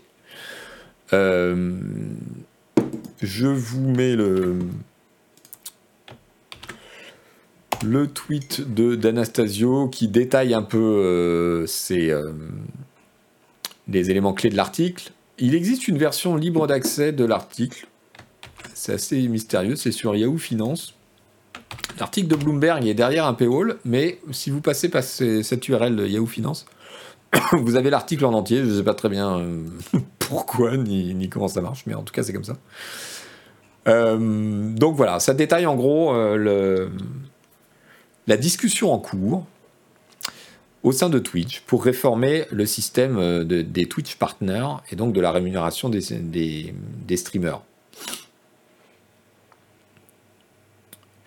Euh, il s'agirait euh, de réduire le, programme de rémunération, en gros, c'est-à-dire que aujourd'hui, alors aujourd'hui, il y a officiellement deux programmes partenaires. Il y a celui que vous signez quand vous avez une certaine audience et qui vous permet de toucher 50% de, des, abonnements, euh, des dépenses en bits, euh, etc. Et puis, un cran, un cran au-dessus, il y a celui sur lequel est la chaîne Canard PC, euh, qui fait passer ce 50-50 à 70 pour le streamer, 30 pour Twitch. Il semble que euh, depuis au moins deux ans, ce 70-30 ne soit plus accessible à personne. C'est-à-dire que ceux qui l'ont, tant mieux pour eux, mais tous les nouveaux streamers, euh, c'est plus ouvert. Donc l'article là parle du fait d'officialiser ça en réalité, c'est-à-dire de faire en sorte que le, le programme euh, maintenant c'est 50-50 et puis c'est tout. Moyennant quoi, il y aurait une meilleure rémunération sur la publicité, etc. Bon, euh, ça va pas dans le bon sens pour euh, les gens comme nous en réalité, c'est-à-dire les streamers moyens qui n'ont pas envie d'imposer euh, de la pub de ouf à leur audience et qui préfèrent le système où ce sont les, les spectateurs qui soutiennent la chaîne à travers le système d'abonnement. donc donc euh, voilà, c'est pas top. C'est résumé. Euh, non, c'est pas résumé. Non, je l'ai pas mis le, lien résumé. Donc en gros, voilà, euh, à voir. Alors, Bon, évidemment, Cecilia D'Anastasio, la journaliste de Bloomberg, anciennement Kotaku, elle a été un peu dépassée par l'écho de, son article. et elle précise désormais sur les réseaux sociaux, attention, j'ai juste dit que c'était des choses qui sont en discussion, c'est même pas encore un projet. Ceci dit, dans son article, euh, elle dit que ça pourrait être mis en place avant l'été prochain, que voilà. Euh, bon, à voir. Hein. Le 70-30 est quasiment inatteignable pour la plupart des gens déjà. Il faut beaucoup streamer et avoir du monde. Je crois que même si tu fais ça, tu l'as pas en fait. Ils ont euh, auparavant la façon dont ça s'est passé pour Canard PC. Je vous l'explique en toute transparence. c'est que c'était donc, euh, je ne sais plus, en 2019 ou en 2020, euh, il fallait un certain objectif euh, d'un nombre d'abonnés constant sur trois mois consécutifs. Il fallait pas que ce soit des abos Prime, il fallait pas que ce soit des abos offerts, il fallait que ce soit des abos entre guillemets naturels. Et si tu atteignais ce seuil, qui n'était pas gigantesque, mais qui était quand même assez, assez fort, plusieurs centaines, trois mois d'affilée, tu pouvais demander manuellement par mail euh, aux gens de Twitch de te passer sur le programme 70-30 et ils disaient euh, je vérifie, puis après, ok. C'est comme ça que ça s'est passé pour nous. Et il semble que même ça, euh, ça ne soit plus accessible en fait. voilà, c'est ce que dit Fratus. sans le dire, apparemment, ils ont juste coupé cette possibilité. André Fuchicho qui nous dit c'est juste en discussion, mais il ne reste que deux mois avant l'été. Oui, alors peut-être que les informations d'Anastasio ne sont pas les bonnes, hein, mais. Donc, euh, voilà, euh, à suivre. Allez, il faut qu'on finisse. Il est 12h40. Il faut qu'on finisse. J'ai quelques, j'ai quelques petits bonbons pour vous pour finir sur une touche. Euh, sur une touche plus, rigolote, Alpha Blue qui nous dit Ah ouais, 70-30, c'était sans compter les abos Prime Oui. Euh, le, seuil d'abonnement qu'il fallait euh, atteindre pour obtenir 70-30, c'était sans les abonnés et sans les abos Prime, je crois.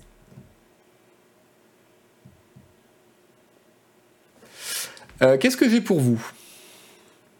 Un détecteur de terrasse ensoleillée. Ça, c'est un don de Denis Denis. Vous pouvez le remercier dans le chat. C'est lui qui m'a filé ce, donc c'est un site qui s'appelle je du soleil.fr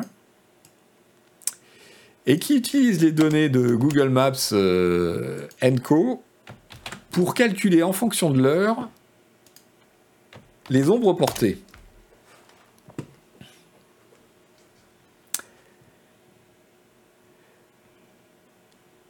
Et du coup, alors c'est dans toute la France, hein, il n'y a pas que Paris, mais du coup, vous pouvez rentrer euh, une adresse d'un endroit que vous connaissez et euh, savoir si, oui ou non, il est au soleil. Vous voyez, vous avez les ombres qui sont dessinées euh, sur, le, sur les rues. Donc on peut savoir que ici, le comptoir, carrefour de l'Odéon, est au soleil. Vous pouvez rentrer des endroits et ou simplement vérifier que, si votre lieu de rendez-vous va, avoir, euh, va être exposé au soleil ou pas. Ça fonctionne à Brest, évidemment. Ça fonctionne dans toute la France, je pense. Si je tape euh, Brest, par exemple. Voilà. Allez, on va à Brest. Voilà, vous voyez, l'ombre des bâtiments s'affiche. Alors à Brest, il n'y a pas des masses de cafés qui ont été euh, spotés. Parce que vous pouvez euh, indiquer, euh, ajouter un spot sur la carte pour indiquer des adresses. Et si on veut de l'ombre, bah, ça marche aussi, du coup. Si on veut de l'ombre, il suffit de choisir un truc qui est à l'ombre. Voyez, c'est l'intérêt. On voit les ombres. Et donc vous pouvez régler. Regardez, si je règle l'heure, je vois les ombres qui se déplacent. C'est merveilleux, non? C'est génial. Je veux du soleil.fr. Autre truc rigolo. Euh, This Eye Does Not Exist. Euh, c'est un site qui vous permet euh, de... Comment expliquer ça? De créer une description d'AI en machine learning qui n'existera pas, mais on vous fournira une description comment dire, crédible et un bout de, code crédible également pour ce système de machine learning. Donc, si je, veux, si je tape video game review, par exemple, comme nom de, de, mon, de mon intelligence artificielle souhaitée, je lance le truc, il va me créer une petite description euh, réaliste. Alors vous voyez qu'apparaît euh, donc euh, un modèle capable de classifier les tests de jeu depuis un large corpus, c'est exactement ça. Il est entraîné sur euh, un dataset de 4 millions de tests sur Steam. Euh, le modèle a été entraîné pendant 3 semaines. Tout ça, tout c'est généré automatiquement. Si vous tapez deux fois la même euh, accroche, vous n'aurez pas le même texte. Et il obtient une précision de 90%. Et ça me génère un, extrait de code euh, qui est censé être, euh, être comment, réaliste euh, sur, sur la description. Voilà, bon, c'est un truc un peu pour geek, hein, mais ça s'appelle thisai.doesnotexist.com. dernière chose, vous savez que Stephen King, c'est quelqu'un qui écrit des trucs qui font peur. Eh bien, il a balancé une recette de cuisine sur son compte Twitter récemment. Et, euh, bien figurez-vous que sa recette aussi, elle fait peur. Je vous propose donc le saumon au micro-ondes de Stephen King. Pour terrifier euh, tous les gens de Top Chef et tous les amateurs de ce genre d'émission. Voilà. Avec euh, la conclusion en phrase finale Maybe add salade.